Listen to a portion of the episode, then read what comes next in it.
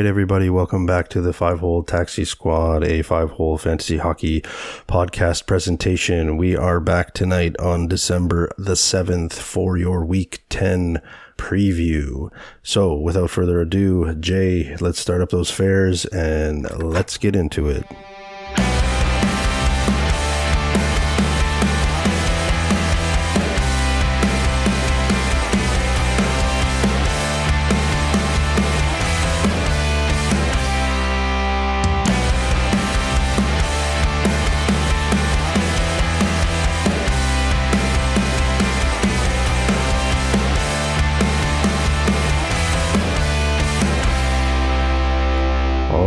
Welcome everyone back to the Five-Hole Taxi Squad Fantasy Hockey Podcast. We are back tonight for your Week 10 weekend preview, and we are your hosts, Craig, Jay, and Maddie K here in the van cab tonight. How's it going, boys? How we doing? And welcome back to the pod. Doing well, fellas. Glad to be back, and a lot to talk about. We were just saying before the show, we had to take an extra 4 or 5 minutes to fill out all the injuries that had happened between when we prepped and when we finalized the prep. So it's going to be one of those pods. No, just wanted to say it's exciting to talk hockey, but yeah, absolutely, Craig. What's new with the injuries? It's too long tonight, but I'll do it. I'll take the van cab as we always do around the injury report in the infirmary room and around some storylines that have caught the eye of the taxi squad in the league. Also an extremely busy night tonight across the league with some interesting stat lines and game action, you know. The Detroit Red Wings blew a 4-0 lead to the San Jose Sharks and ended up losing 6-5 in overtime. And then, hey, apparently this new system with the Isles is working, or the Blue Jackets are just coming down back to earth without the king in net, because the Isles have put up 7 goals tonight, led by 4 points from Matty Barzal. But let's take the van cab around the league here and take a look at some. This list just continues to grow. I was saying to the boys before we jumped on, can we please bring back PEDs into professional sports? I don't enjoy that professional athletes are apparently regular human beings now, and everything that ails us is ailing them. But let's see what's going on in the infirmary here. Look, you seem like a really nice kid, but my head is fine. Oh my God. Oh my God. That's horrific. Oh, it's a school. As we all know, last week, the Toronto Maple Leafs put John Klingberg on long-term IR while it was confirmed. And the rumors that were out there that he did actually, in fact, have a long-term injury. He will be undergoing hip surgery later this month, and he will be out for the season. Another defenseman who has battled a couple of injuries this year. It appears that he's battling another one now. Thomas Chabot from the Ottawa Senators is now going on long-term IR with a lower body injury. It looks like he'll be out a minimum of a month. So it'll be interesting to see what happens with deployment there from Sanderson and Chychrun especially, but I think this also gives a bump to the likes of Artem Zub at even strength, who is a pretty good categories beast when he gets increased time on ice. But keep an eye out on power play deployment from Sanderson and Chychrun, and we will see what happens there. And anyone who stashed him too, Craig and Jay, anyone who stashed him in this first round of his injury, you know, really that coincided with a very weak part of Ottawa's schedule in terms of games played. They're making up that weakness over the next 6 to 8 weeks. And so for him, if you've been holding on to him, he comes active. You know, to now not be able to capitalize on that, that's a real kick in the pills. But their playoff schedule is quite strong too. So if people have the room on their IR slots, you know, yeah, it's a rough one for, especially with them about to ramp up their games played. But you know, I think it's entirely up to the manager at this point what they do with him, and if there's value above replacement on the waiver wire, because I can understand the frustration. So let's move on here to Chris Kreider from the New York Rangers. Day to day with a lower body injury. I checked before we jumped on. There wasn't any update on him. But I think this maybe gives a bump to Lafreniere, who's been quite spicy over the last few weeks. But I think this just increases his opportunity, might even open up that spot on PP1 that Kreider holds if Kreider misses any extensive time. But if you are a Kreider owner, just toss him on IR plus or your IR spot and hold on to him until he comes back. To the Pittsburgh Penguins, Brian Rust won't play Friday. He's being evaluated, which is tomorrow. He's being evaluated for another upper body injury. So if you're a Brian Rust owner or you picked him back up after his latest injury spell, keep an eye on that, on his status, and see if it's long-term or day-to-day. There isn't really a status update on that. But again, I think this gives a bump to Riley Smith. Maybe Letang, if they decide to stick with that 3-2 PP config a little bit longer than maybe they anticipated. With, I mean, Rust was the guy that was taking his place when he was there, so maybe they run with that a little bit longer. Yeah, and you know, Ricky Racks continues to be out, so they still are struggling with depth around Crosby and Malkin and Gensel in terms of depth scoring currently, and this doesn't help with Rust going out again, even in the short term. I'm going to save the goalies till the end because there's a bunch of them. So I'll continue on with the skaters here. Sean Jersey left Arizona's last game on Monday against the Capitals with a lower body injury. Didn't practice yesterday and he did not play tonight. So he remains day to day with an undisclosed lower body injury. He was still on a, you know, pushing towards a 60-point pace, even with the slower last couple of weeks. So just keep an eye out on there if you're a Sean Jersey owner. I think this probably gives a bump to potentially Matt Dumba, potentially Juuse Välimäki, and potentially J.J. Moser. I know Matt Dumba got the first look on PP1, but I know Välimäki was already getting time with how they rotate their two power play units. So you'll want to see who gets that, the bigger bump in terms of power play deployment amongst the three of those guys while Jersey's out. So just monitor that and adjust accordingly to your pickups if you're looking for a replacement for Jersey, Shabbat, and if you are still crazy enough to be clinging on to Klingberg, there might be some viability, whoever ends up being their PP1 quarterback while Jersey is out. Mason McTavish remains day-to-day. He did not travel with the team. I looked before we jumped on his specific case. It doesn't even, there's no even news if it's upper body, lower body, but I think this continues to drive up the ice time and the opportunity for Frankie V, Ryan Strome, Troy Terry, Uncle Leo Carlsson, and Alex Killorn. Boys and I at the Taxi Squad have spoken about Anaheim's opportunistic schedule throughout the season, being the team with the most off nights. You know, if you are holding McTavish, I would recommend keeping him in that IR plus spot or IR spot and just hope it doesn't turn into something long-term, because I would imagine once he's back, he slots directly right back into the top six and onto that power play one. Okay. God damn, there's a lot of injuries. Two more skaters. That was just the forwards and defensemen. I'm not even done the skaters yet. So two more skaters. Rasmus Dahlin, Buffalo Sabres defenseman, arguably their best player. He missed tonight. He remains day-to-day with a lower body injury. Monitor his status. You obviously don't drop him. You put him directly into your IR or your IR plus spot and comb the waiver wire. Maybe Owen Power's out there. I know he was running the first power play tonight. He played over 25 minutes. He had 5 shots on goal. And then another, I don't even know whether to call him a disappointment or the Rob Brindamore blender effect or what the hell is going on with him, but Andrei Svechnikov did not play tonight. He is also dealing with an injury, and he is day-to-day with an upper body injury, not a lower body injury, but another higher draft capital player that is off to an extremely slow start. Hasn't been getting consistent time on ice when he has been healthy and has been in and out of the lineup. Does this really give a bump to anybody in their top six? Not particularly, because he hasn't even really been there for long enough stretches to push anybody out of the top six. I only have him in one spot. I think I have him in a couple of dynasty spots. Obviously, in dynasty, you don't drop him in any fashion. You want to hold on to a player of that skill level.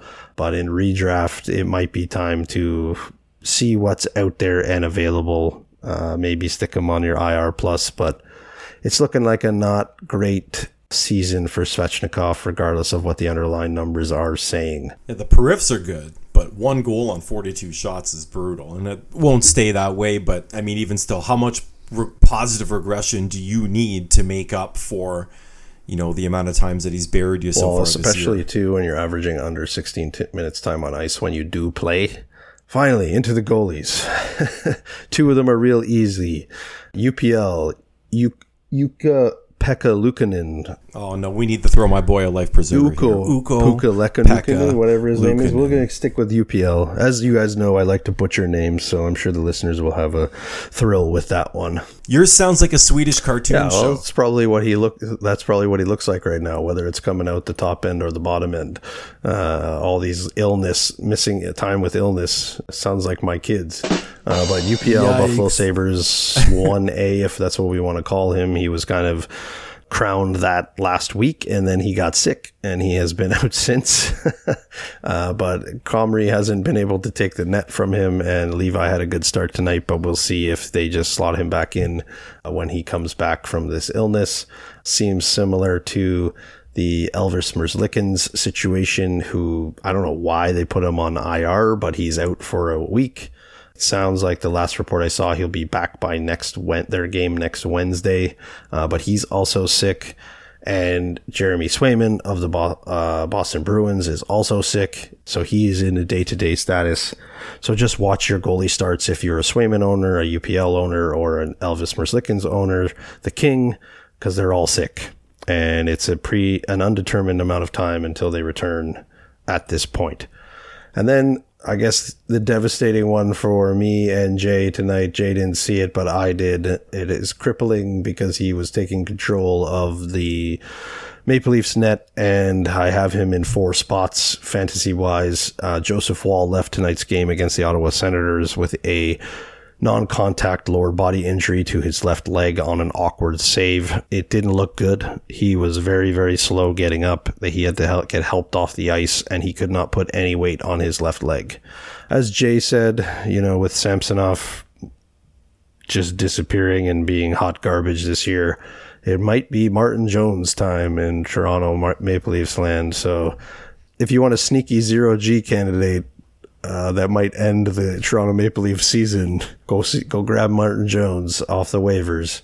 I might have to do it myself in a couple of spots where I have Joseph Woll and Merzlikins on the same damn team.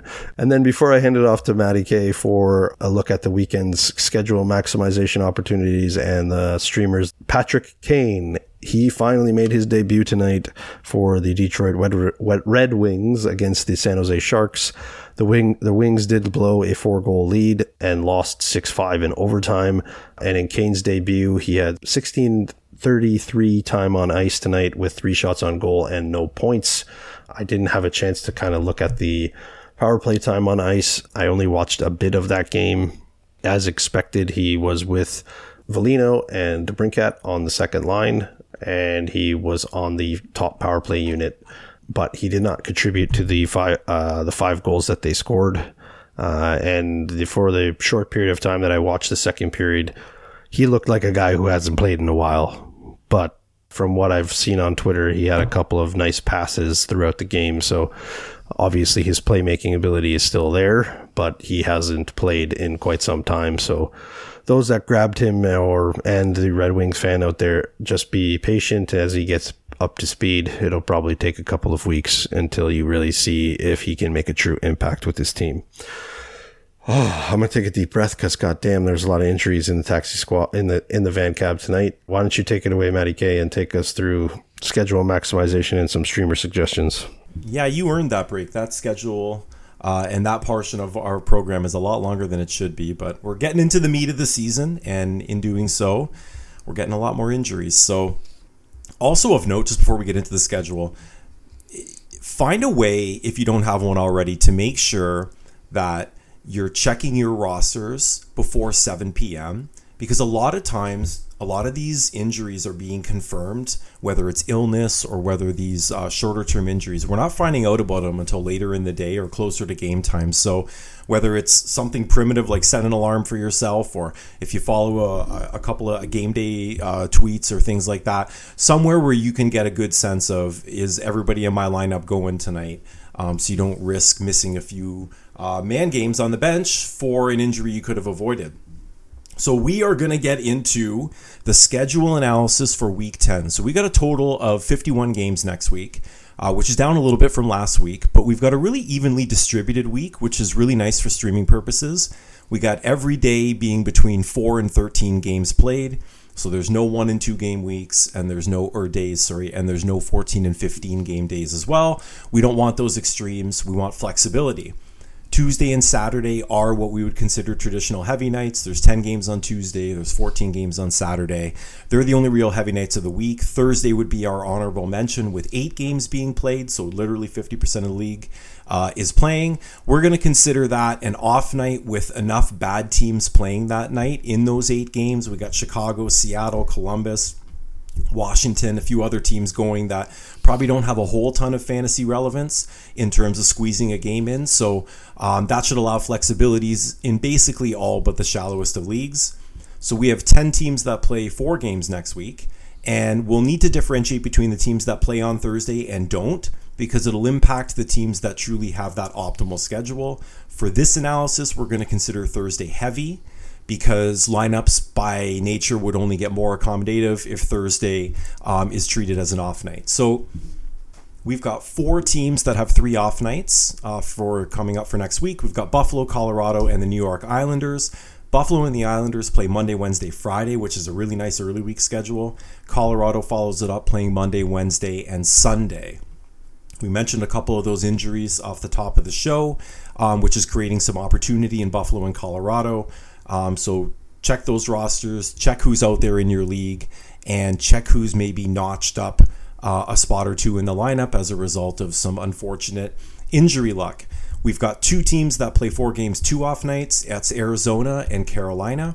Carolina plays 3 games in the final 4 days of the week. They play Thursday, Friday, Sunday. Arizona has a nice start. They play Monday, Tuesday, Friday.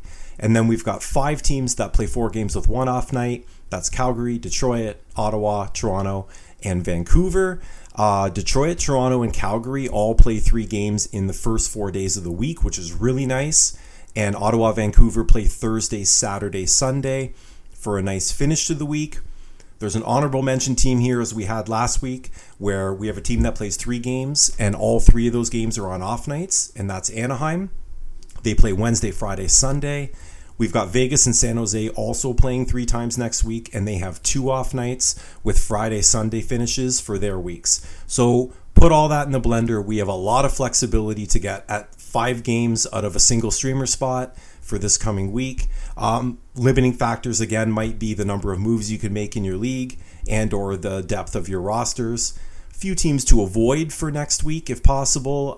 With the poorer schedules, we've got 4 teams that only play 2 games next week. Columbus, the Kings, Minnesota, and Montreal. Columbus and Minnesota play on the heaviest nights as well. They play Thursday, Saturday. The Kings sneak in a Wednesday game with Montreal, and they play Wednesday, Saturday. So those are basically the best and worst looking schedules for this week. What we're going to do is circle around and pick a couple streamer suggestions here, and we're going to stick largely with those optimal schedules, because if we're recommending teams that give you the best chance for those players to make it in your lineup, then we should take a look at players on those teams as our starting point to look for opportunity to really pad those games played. So we'll start in Buffalo. We'll do a quick hit on about 3 players on every team. So we've got Casey Middlestat, 26% owned. He's top line center. He's got 9 points in his last 9 games. He's playing nearly 3 minutes a night on the power play. Power play IPP is actually really low. It's only 33%. Their power play has been pretty brutal lately. They're ranked 25th in the league, but Tage coming back is good. So I say ride that deployment and ride that schedule if you're looking for center depth. J.J. Paterka, 29%. He's line 2, power play 2. He's got 2 goals, 2 assists in his last 6. He's adding some periffs too. He's got 18 shots, 5 hits, 3 blocks. He gets about a third of the power play time on that second unit. He does have a pretty high IPP for his 5v5 play, which is fine for a short stream. I would just keep the leash rather short for him as well. And as Craig mentioned, coming out of the injury report, Owen Power, defenseman 38% own. I, for the life of me, cannot understand the 38% ownership up until maybe this afternoon when we found out Dahlin wasn't playing. He does surprisingly nothing with the almost 24 minutes of time on ice and a third of power play time he gets. It's like the guy plays with eggs in his pockets for someone who's 6'6" and 230 pounds. But either way, the only reason we're talking about him is because with Dahlin injured, that likely moves him up to PP1 and perhaps gives him a pulse along the way. So moving over to Colorado, again, Colorado's a tough team. Scoring's really concentrated, so we're really looking at the periphery here of the offense. So we got a couple forwards and a defenseman here. Jonathan Drouin, line one, PP1. He's only 3% owned. It's a dream setup. He's got 2 assists in his last 5 games, so not exactly delivering on that yet.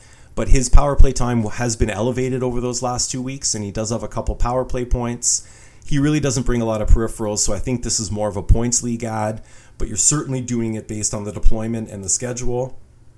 Another one to consider would be Ross Colton, center left wing. He's 23% owned. He's line 2 power play 1 with that injury/illness blender going on in Colorado. He's got 2 assists in his last 4. He's got 4 shots on goal in those 4 games. He's only playing 13 minutes a night. If you're picking up on a theme here with Colorado, is you're really looking at scraps here when it comes to screaming. But with Makar out, I know he was slated to come back in the lineup tonight, but Bowen Byram's 28% owned. He's line 2, power play 2, plays all that with Devon Toews. He gets 24 minutes a night, about a third of the power play. So if we see Makar pop back up on the injury front, then that might elevate a few more minutes towards Byram. The team I'm really excited to talk about is the New York Islanders. I've been waiting to talk about streaming New York Islanders players for probably 4 or 5 weeks now, and the schedule just has not made it worthwhile to really look at anybody other than their core. But the Islanders finally have a great schedule, and there's a couple guys here that I think can really help your team. If you have him in your league, Brock Nelson, he's 70% owned, center only, line 2, power play 1. He's a 13% shooter who's got 81 shots this year. It's 23rd in the league. He's due for a little hot streak. He hasn't shot this low since 2016. Just go check. That's right. 70% might still be available in your league. A little bit lower ownership is Anders Lee. He's left wing, 25% owned. He plays line 1 at even strength with Horvat and Barzal.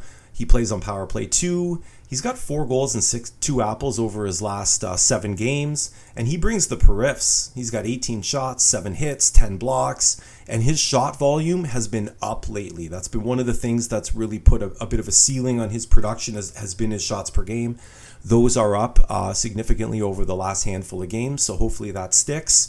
And another long shot here, Kyle Palmieri, 5% right wing. The ageless one, we talked about him on New Jersey for years and years. Here he is on the Islanders, line 2, power play 1 with 4 points in his last 6. That Isles PP is sneaky good. They're 7th in the league. And the last time I checked, Kyle Palmieri's, he's due for an annual hat trick. It happens like clockwork every single year he plays, if not more than once. And you're going to get 4 cracks at it this coming week. So I like my chances with Kyle Palmieri on line 2, power play 1, if you're in a really deep league and not able to grab either of the 2 guys above. The last team we're going to talk about a few streamers from is Anaheim. We mentioned how good their 3-gamer was. And this is quite an anomaly. I don't know if we've really seen this so far this year. But I'm going to mention a trio of players here, and you can take your pick of any one of these players you want because it's the entire Anaheim line 1. Leo Carlsson, Alex Killorn, Troy Terry. Their ownerships range from 11% to 37%. They all have about the same time on ice. They all have about the same power play production. Uncle Leo's been doing well over his last stint of being active. He's got 4 points in his last 3. He's actually thrown a little bit of peripheral action in there as well, too, which is kind of nice. So I'd say stay hot with Uncle Leo. Alex Killorn's showing a pulse. He's got 4 points in his last 6. Troy Terry's the one that's really not producing on the score sheet. He is taking a lot of shots. He's got 14 shots in his last 5. He won't stay an 8% shooter. It's not to say that he's going to double or triple that mark, but over his career, he's a much higher converter than that. So with a little bit more puck luck, if he continues to shoot the puck, Troy Terry might be a sleepy option as well. We'll pick out a couple goalies here with the New York Islanders. Again, we'll stay with that great schedule, and we'll stay with the goalie that's actually been playing better hockey for them, and that's Semyon Varlamov. He's only 40% owned. He's got 2 straight wins. Plays Monday against the Jackets tonight. I'm pretty sure they got a W. I haven't checked where they're at right now, but they have. He's been the better goalie this year. He's got a .926 save percentage, which puts him 8th in the league, and a 75% quality start rate. So when you're adding a goalie, certainly from a stream perspective, you're looking for some confidence that you're going to get a quality start. And there's not many in the league doing it better than him off the wire. And the last guy we're going to talk about on the goaltending front is Alex Lyon. Might be owned in your league. He's 43% owned on Yahoo, but I know in sharper leagues he's going to have been picked up already. He's got 4 straight wins for Detroit, minus what happened tonight, as Craig mentioned earlier. 161 goals against average, .947 saves percentage, tops in the league going into tonight. Detroit plays Monday, Tuesday. So he's getting... Actually, no, that was Husso tonight, wasn't it? That was Husso tonight. Yes. It wasn't the Lion. It was Billy. Even better news Billy for Lion. Swiss Cheese Husso that blew the 4-0 lead. And Varlamov did get the win for the Isles tonight. A 7-3 drubbing and on 36 saves. Well, you look at that schedule then for Detroit. We know he's getting the second half of the back-to-back, and then the rest of the 2 games in the week, he could get one or even both of those games. We'll see. So things are looking good for Alex Lyon. We will finish this segment off with some triple big boy Bs, bangers. Triple Bs. And we're again the triple Bs. We are going to stick with the teams we were mentioning above. If we're going to recommend big boy bangers, they better well be in your lineup to give you those points and those peripherals. So we're going to stay with Anaheim. We've got the big boy banger king in Radko Gudas. He's 52% owned, 10 hits, 10 blocks in his last 5. He would be considered the Louis Vuitton version of the big boy bangers. And we've also got on Anaheim at 2% owned, Ilya Lyubushkin has got 14 hits, 16 blocks in his last 6 games. He's the New York City back alley purse option, I guess, of Radko Gudas. But if you're in a league where some maniac overdrafted or overpaid for Radko Gudas and is holding on to him, that's wonderful. You get his teammate who's producing more on the blocks and hits front at a 26th of the ownership and ride that all the way to some cats. In New York, we got a couple defensemen to talk about on the Islanders. Ryan Pulock, 5% owned. He's got 10 hits, 25 blocks in his last 6 games. Scott Mayfield as well, defenseman in New York, 1% owned. He's got 10 hits, 20 blocks in his last 6 games. If you're picking up a pattern or a theme here for the Islanders over the last few weeks, it's that they've been getting shelled as well as filling the net, which is exactly what we want for fantasy purposes. And the last person I will talk about for a big boy banger for this coming week is Josh Manson, defenseman for the Colorado Avalanche. He's 5% owned. He's got 20 hits and 16 blocks in his last 7. And he's actually chipped in 11 shots and 3 points over that period as well. But fellas, we covered the league, we covered some streamers, we covered some big, beautiful bangers. Take it away, Jay, from a strategy standpoint. So let's roll together and one big collective thank you again to NHL Scheduling for another great week of potential opportunities for streams. None of that garbage where Swedish fans were able to enjoy NHL hockey live in person. Amazing and incredible, but when you target that together with Thanksgiving and the sadness that is 2 off nights of no hockey, those are tears, man. Those are tears of sadness. It was a brutal time. This week, you can target 4 beautiful Monday, Wednesday, Friday, Sunday traditional off nights. And as Maddie K mentioned again, if you're even more half glass full and generous, Thursday still has half the league not playing. So tons of opportunities this week. Let's get in. Let's dive in. Again, our main strategy with streaming is to maximize early week 10 points, right? We want early goals, we want early shutouts, and all those beautiful things, and you only get those opportunities by getting early games played. You're not going to get any ad opportunities unless you have a team to drop, so we'll quickly target those 4 teams that you are going to target to drop. Columbus Blue Jackets, there's Minnesota, there's LA, and Montreal, right? So those 4 teams... You already have some ideas of some of those players. I'll give you some ideas here, right? Columbus, You've been holding on, dutiful listener. You've been holding on since week 8, right? With their beautiful, beautiful traditional schedule. And then you held on further for week 9, and now is the time. Now is the time. You've seen Merzlikins. He's gone on to, I think he's gone into IR, right? He's gone into IR for the next little while. They only have 2 games. You were going to drop him anyway. And now, even better, you can just pop him into that IR plus spot and hold him there. Wish him a good time in terms of a speedy recovery, but, you know, he doesn't need to recover too soon for the rest of week 10. If in the event you don't have your IR spot, don't worry. Punt him away. He's not needed for week 10. Every other player, too, on the Columbus Blue Jackets is heavily deep into consideration for dropping, right? You're going to have your Johnny Gaudreau holders. You're going to have your Patrick Laine holders. I'm going to say if you're banking on week 10, they're going to be bag holders. So wait on, right? Minnesota has a ton of players that should be targeted as of now for the remaining second half of week 9. Absolutely. They play 3 out of 4 nights, but in week 10, that's when you pop them all off. After they played on week 9 Sunday, they're gone. They're not going to play until Thursday anyway. Now, LA and the Habs both have players, actually, that probably are definitely worth holding on to.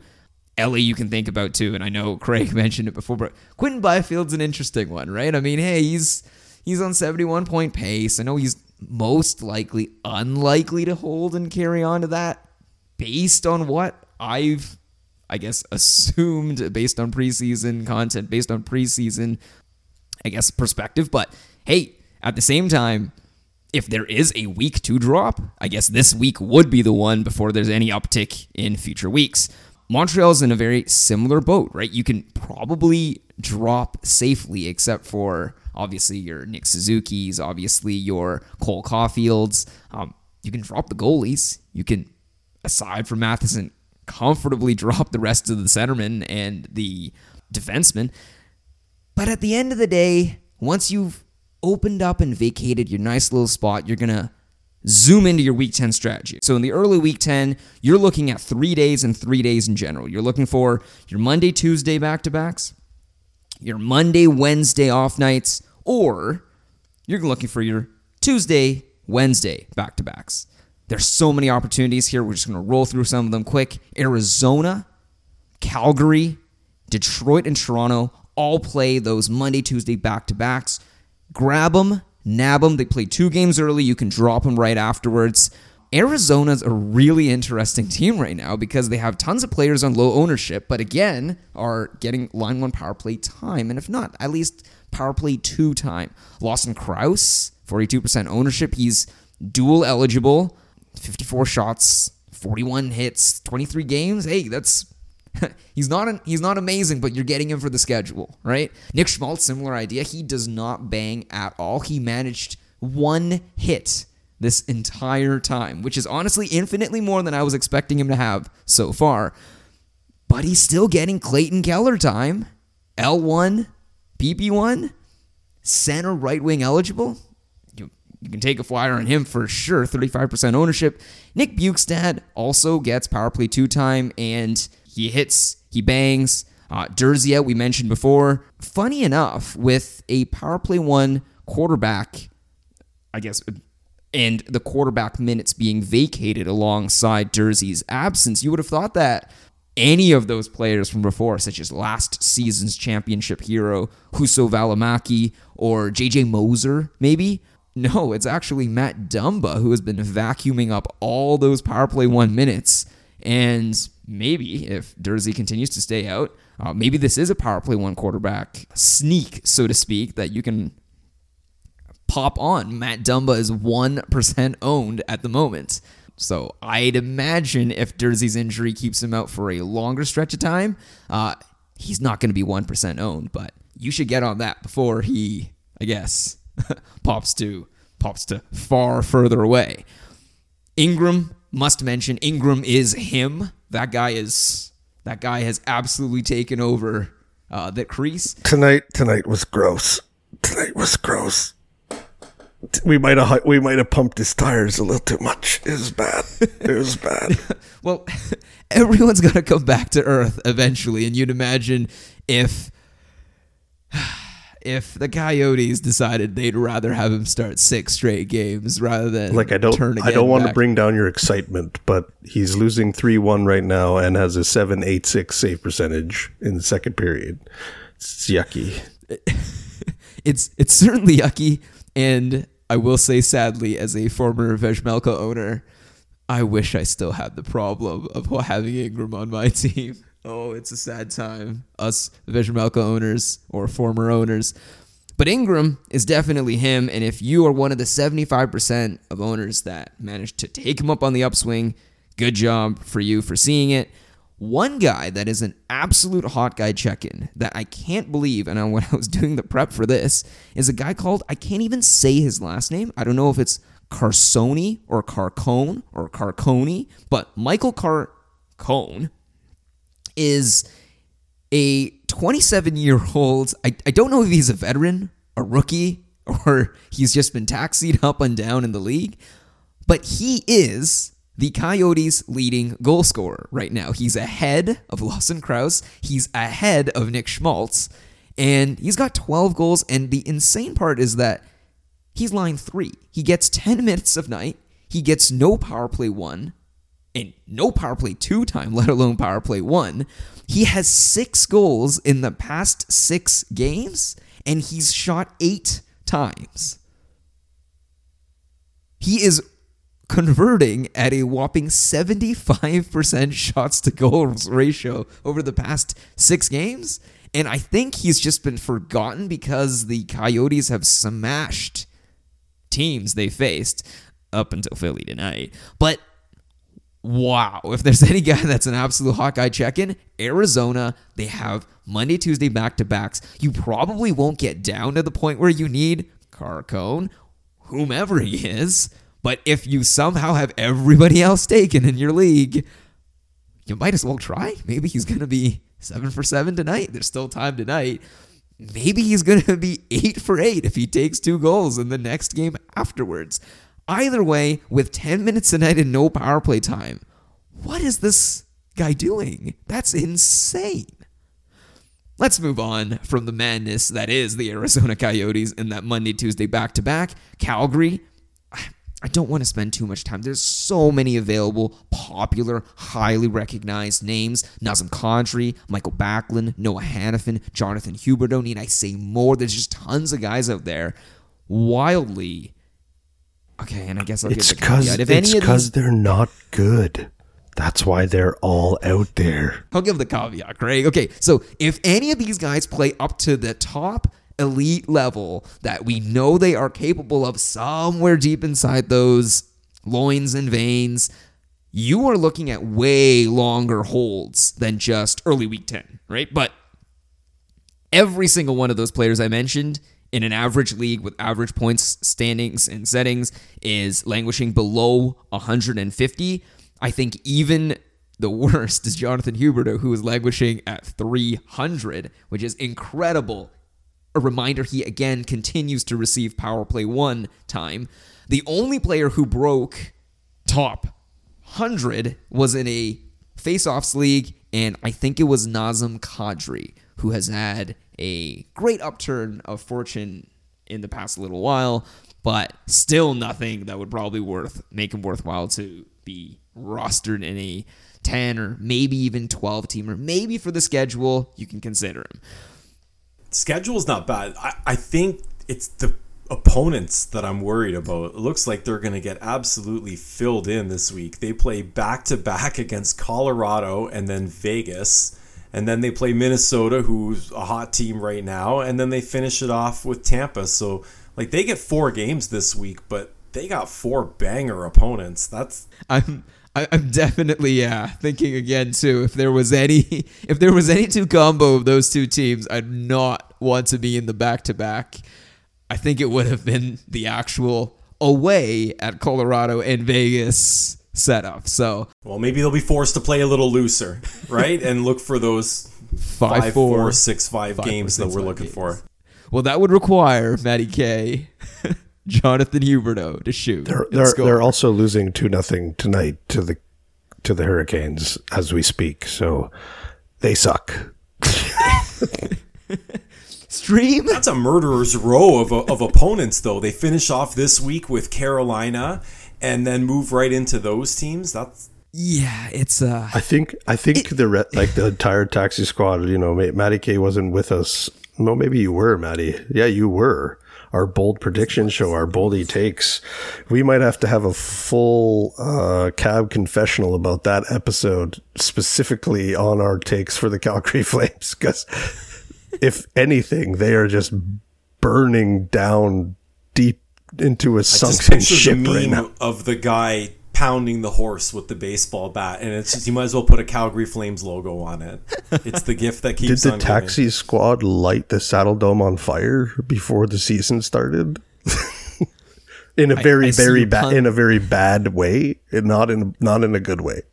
I see all your incendiary puns, Craig, on the Flames there. I see all of them.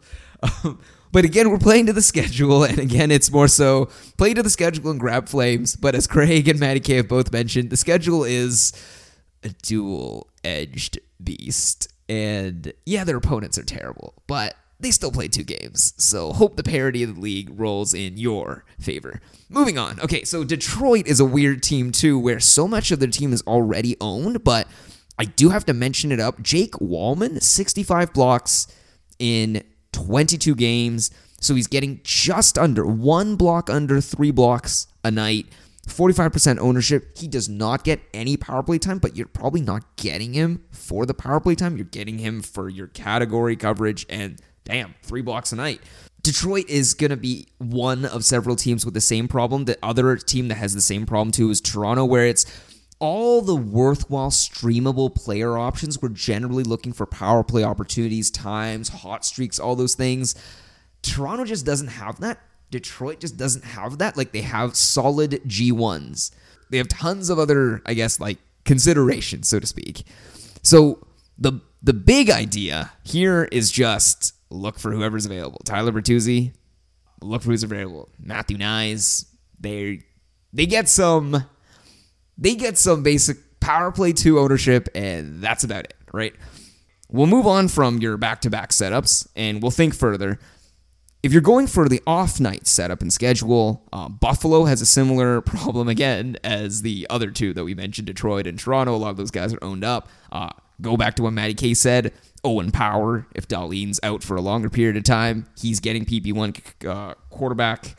I mean, Alex Tuck, also out on IR right now. J.J. Paterka, right? He's going to be the guy you can target. Again, 29% ownership. Tage is back, right? So that's great for Tage owners. Also, a reminder, please take him off your IR plus if somehow you forgot to. Tage Thompson, after 1 game, gets right-wing eligibility in Yahoo. Amazing. Amazing, because I own him in 4 spots and didn't have a spot for him in a couple of places. It is perfect. Thank you. and Tage back. Cole Perfetti has been playing left wing the entire season and is still only center eligible. There must be like sacks with dollar signs that people just show up at the Yahoo office with a written Perfetti on the thing, or No, the universe has to balance itself out. Tage comes back after being injured. Darlene and Tucker out with minor injuries as well. So Buffalo, like we mentioned before, unfortunately has a curse of just never being able to have a full roster on the ice at any given night. But Tage not only is back, but has scored tonight while being back. So he is not just back on the ice, he is back. He has 2 points in 2 games since he returned. Now, Colorado, let's move on to another team with off-night great schedules, but the same problem as Detroit, as Toronto, as Buffalo, which is Colorado, who has a ton of team ownership already, chalked to the 9s. Now, they do have some weird opportunities with absences and injuries as well. So Valeri Nishushkin got injured.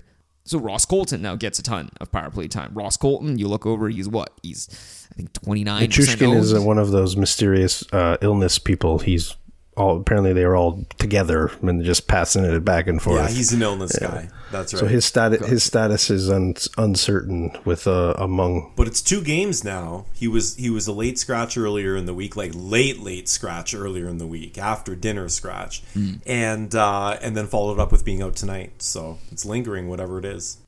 Absolutely. But Ross Colton, absolute pickup in his absence. Jonathan Drouin as well. I know there's a lot of noise about him. But regardless, he gets power play one time. Definitely barf emoji in certain other considerations, but power play one time is being filled right now by Ross Colton and Jonathan Drouin. Weirdly, I guess, because Cale Makar has been out and in and out and in, Bowen Byram, I mean, he doesn't get the power play 1 when he's out, but he gets the power play 2 when Devon Toews moves up to power play 1. So I guess basically you monitor and check to see if Cale Makar is out, chuck him down into IR+, move Devon Toews. I guess you're not going to get him. He's 85% owned, but if, I guess, you are trying to wholly shoulder up the entirety of the Colorado quarterback situation, then you also snag Bowen Byram. He's 27% owned. He gets the power play 2 in absences. Ryan Johansson, 13% ownership. He's dropped down to power play 2, but again, if you're playing the off night schedule of Colorado, that's who you could target. New York Islanders, Matty K touched on a lot of it already. Ryan Pollock, 64 blocks, 24 games. Just a magnet for the rubber. 5% ownership, you can go worse, right? Anders Lee, same thing. Line 1, power play 2, 25% ownership. I think he had the game-winning goal a couple nights ago for the Islanders. Kyle Palmieri, again, gets power play 1 time. There are just so many opportunities if you're targeting these teams, I guess, and off-night schedules. It's a just-go-check situation. Get whomever is best. Get whomever is actually filling up the ice time.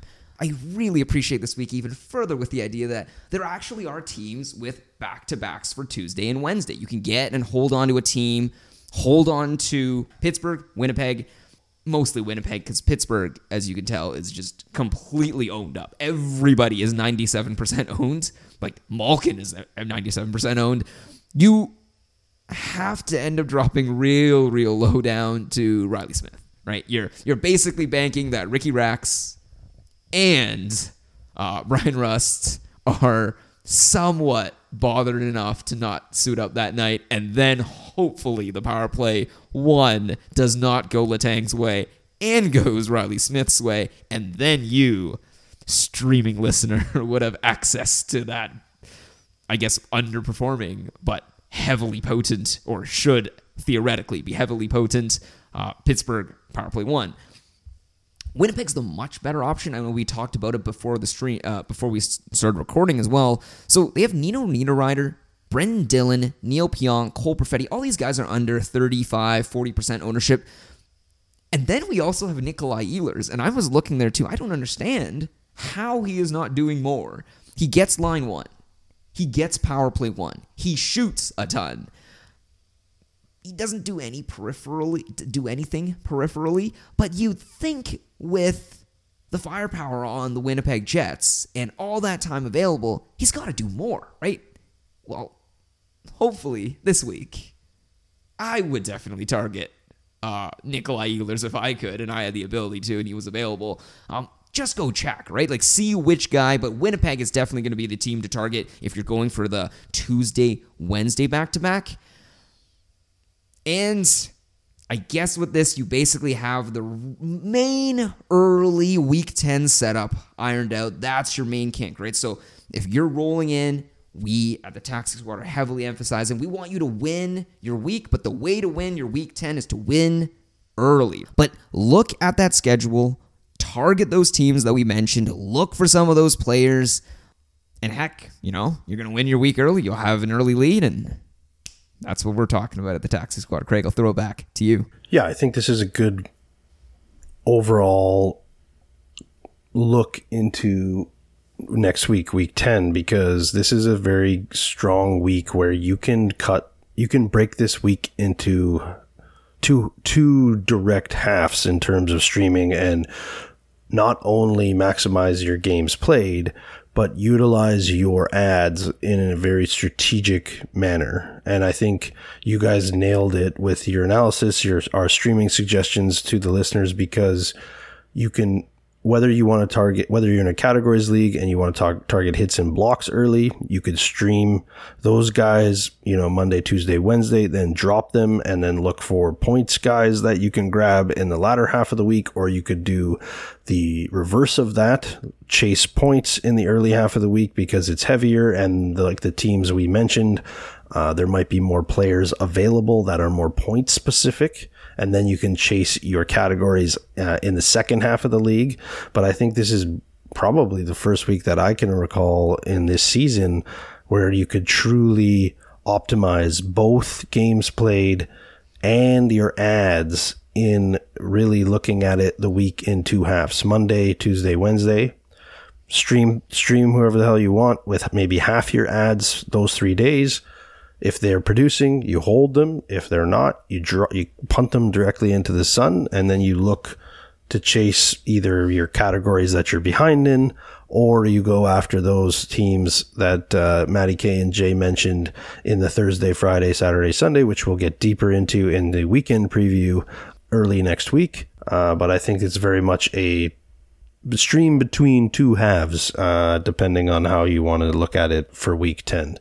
So why don't we close off tonight, as we traditionally do in our week previews, with the guys that we here at the Taxi Squad are going to label as our streamers of the week, and the guys that we are going to be hopefully targeting for our league teams for week 10. So Matty K, why don't you throw in your streamers of the week for week 10 for the people out there? So we're going to stick with a couple of the teams that we mentioned a little bit earlier on in the episode that have really great schedules, and we're going to go with line one center for the Anaheim Ducks, and that's Leo Carlsson. I want to believe that they got a lot of this roster and load management nonsense behind them in Anaheim. I don't know if I'm 100% confident in that, but I'm getting there.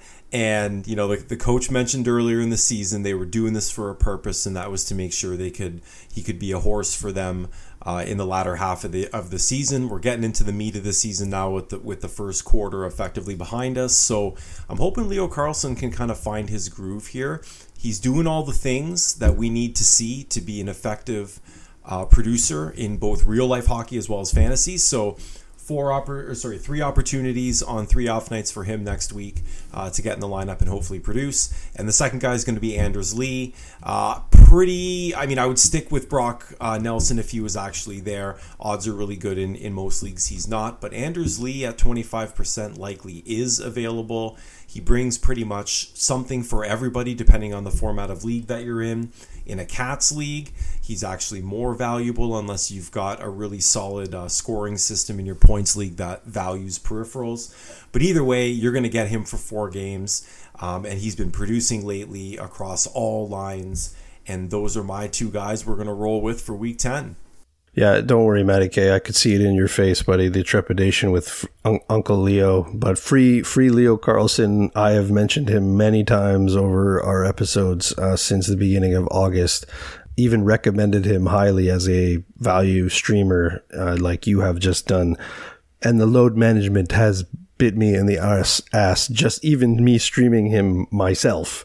So you got to ride those flames. He's just too damn good, because if you actually get a good week where he does get all the games, he's, like you said, he's going to produce because of the opportunity, because of the time on ice, and because of the skill level. So yeah, I'll ride with you with Uncle Leo all day long. Jay, why don't you know, since you're going to need all of the points with your two, why don't you just, you know, go off and let the people know who you're targeting? And I hope you do target them in the leagues that we're in, because you better hope that they get all of the points, because they do nothing from a peripheral standpoint. I'm a sucker for the schedule, right? And I'm going to say, too, like, get these guys with the expectation of they'll play early and only if you can fit them in their lineup. But they play the first 2 nights. I'm sticking with those Arizona Coyotes. Nick Schmaltz, Lawson Krause, pretty highly owned. So half decent chance they're not gonna be there. I was gonna have an honorable mention for Nikolai Ehlers, but the big thing with Schmaltz and Krause is that they play 4 games, and they also play back-to-backs with a break and another back-to-back again. If you are in a league where they are even on the wire, then they offer a very unique opportunity where you can pick them up, both of them, drop them, and then, well, I guess you'd have to, in order for that to occur, you'd have to pick one of them, and then you'd have to drop them for somebody else. And then you have the opportunity on Friday again to double dip on these guys and get a full game, full week played from them in addition to extra games. I think that's just too juicy. But yeah, Craig's right on the part where you better hope Nick Schmaltz is scoring or Clayton Keller's doing something and Nick Schmaltz is skating by. If not, yeah, that's a tough stream to saddle.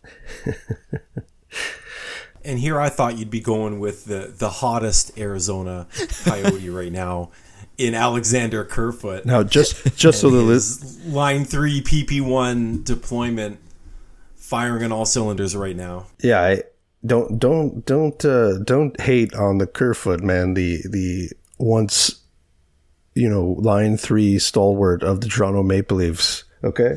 He's doing. It's hard to shit on 9 points in 4 games. I mean, do your thing. This is probably the most relevant sample size of Alexander Kerfoot hockey we're going to see all year. But we're talking about him. Resurgent Arizona Coyotes. Resurgent and in the playoff spot.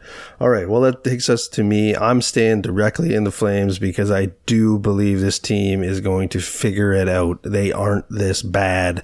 Yes, they have some injuries, but I'm going to ride their 2 hot hands into next week, especially with the Tuck injury, especially with what I mentioned on our previous episode. It appears that Middlestad is, you know, solidified as the line 1 center at this time because I don't think Tage can take face-offs due to his injury. Yes, he's back. Yeah, they pushed him to the wing. Right, but he's on the right wing now, like we mentioned earlier in the show. That means to me he's not ready to take faceoffs. So Casey Middlestat's gonna be there, I think most likely, at least over the next month, as Tage gets back to full health. And if he continues to produce the way he's been producing, I think they kind of ride him there because you have underperformance from Dylan Cousins and Peyton Krebs as well down the middle in their bottom 9. But yes, my streamers of the week or my targets for who I believe that will produce next week based on schedule and based on opportunity is J.J. Peterka, right wing, line 2, power play 2 for the Buffalo Sabres, and Casey Middlestad, center for the Buffalo Sabres, line 1, power play 1. I do believe, you know, this team, like you said, Matty K, is going to get healthy and they're going to play better hockey come December. Well, we are in December, but as December goes on and into January, and be more of that team that we saw last year, maybe still having a lot of trouble keeping the puck out of the net, but starting to score at a much higher clip than they have over the first 2 months of the season. Well, and I'm just going to paint a picture before we sign off on, because I could see it in Jay's eyes. This is a week that all the listeners and the Taxi Squad boys can picture Jay on Monday morning, Wednesday night, and Friday morning, just like that full-on like look and laid-back look of satisfaction as he maximizes all streaming efforts this week in a traditionally beautiful streaming week laid out for Jay to just like take every single name he possibly can and figure out how to put it into his lineup. So you can just picture that just happening. Just like, oh, yes, stream me. But I don't want... To be fair, Craig, there are different streaming strategies and everything, and I will say, Craig is a... Oh, I'm popping off Monday morning. I'm just streaming everybody immediately. Morning. But I am a get it in early, Jay. I don't like satisfaction later in the week. I want to know that my streamers are locked in and nobody else can take them from me, okay? True. Regardless of what happens, even if I see multiple injuries like I've seen this week... You know, I just eat it, right? Or forget what day it is or what week we're talking about, or if we're talking about a weekend or if it's Friday or Monday, who knows? But let's not get too deep into mine and Jay's insanity. We will sign off for now as the Five-Hole Taxi Squad. This has been your Week 10 week preview. Jay, Matty K, and myself will be back early next week with the Week 10 weekend preview, followed by the Week 11 week preview later that week as Alan is traveling. But we will sign off for now. We will say thank you for listening as always and giving us your ears and your time. I hope we have helped you in Week 9 chase after those W's, and I hope that we are laying a strong foundation for you to set up another win in Week 10. So please subscribe, like, and give us 5 stars where you get your fine podcasts. Follow us all on Twitter. You can find all of our handles in the show notes. Please feel free to reach out to us there. Or if you're not in there already, please get in there with us in the Five-Hole Fantasy Hockey Discord. There's 2,500 plus like-minded individuals talking all things fantasy hockey and life in general. We are always available to you guys, at least one of us, to interact, to answer any of your fantasy hockey questions, whether that's through the Taxi Squad hotline, the Thursday mailbag, the Hot Takes and Pancakes channel, or the episode discussion channel. Please feel free to reach us out to any of us there in the Discord or on Twitter/X. We'd be more than happy to help you from the VanCab perspective. Also, give Mike Rogerson, one of the OGs of the Five-Hole Fantasy Hockey Podcast, all the support that he deserves with our sister channel, the Five-Hole Fantasy Hockey Guide, the limited series that he's created to help anybody new at fantasy hockey and or any new commissioners of new fantasy leagues out there. God, I hate goalies. What is wrong with them? Get them out of this goddamn sport. I don't even understand. You're landing this bird, I don't even understand. I don't even understand what their purpose is anymore. But good night, everybody. It's all love. Jay, turn off the fares. We'll park the van cab. Let's get out of here. Appreciate being on with you guys again and appreciate everyone listening. Can't wait to do it again. We'll pick you up later.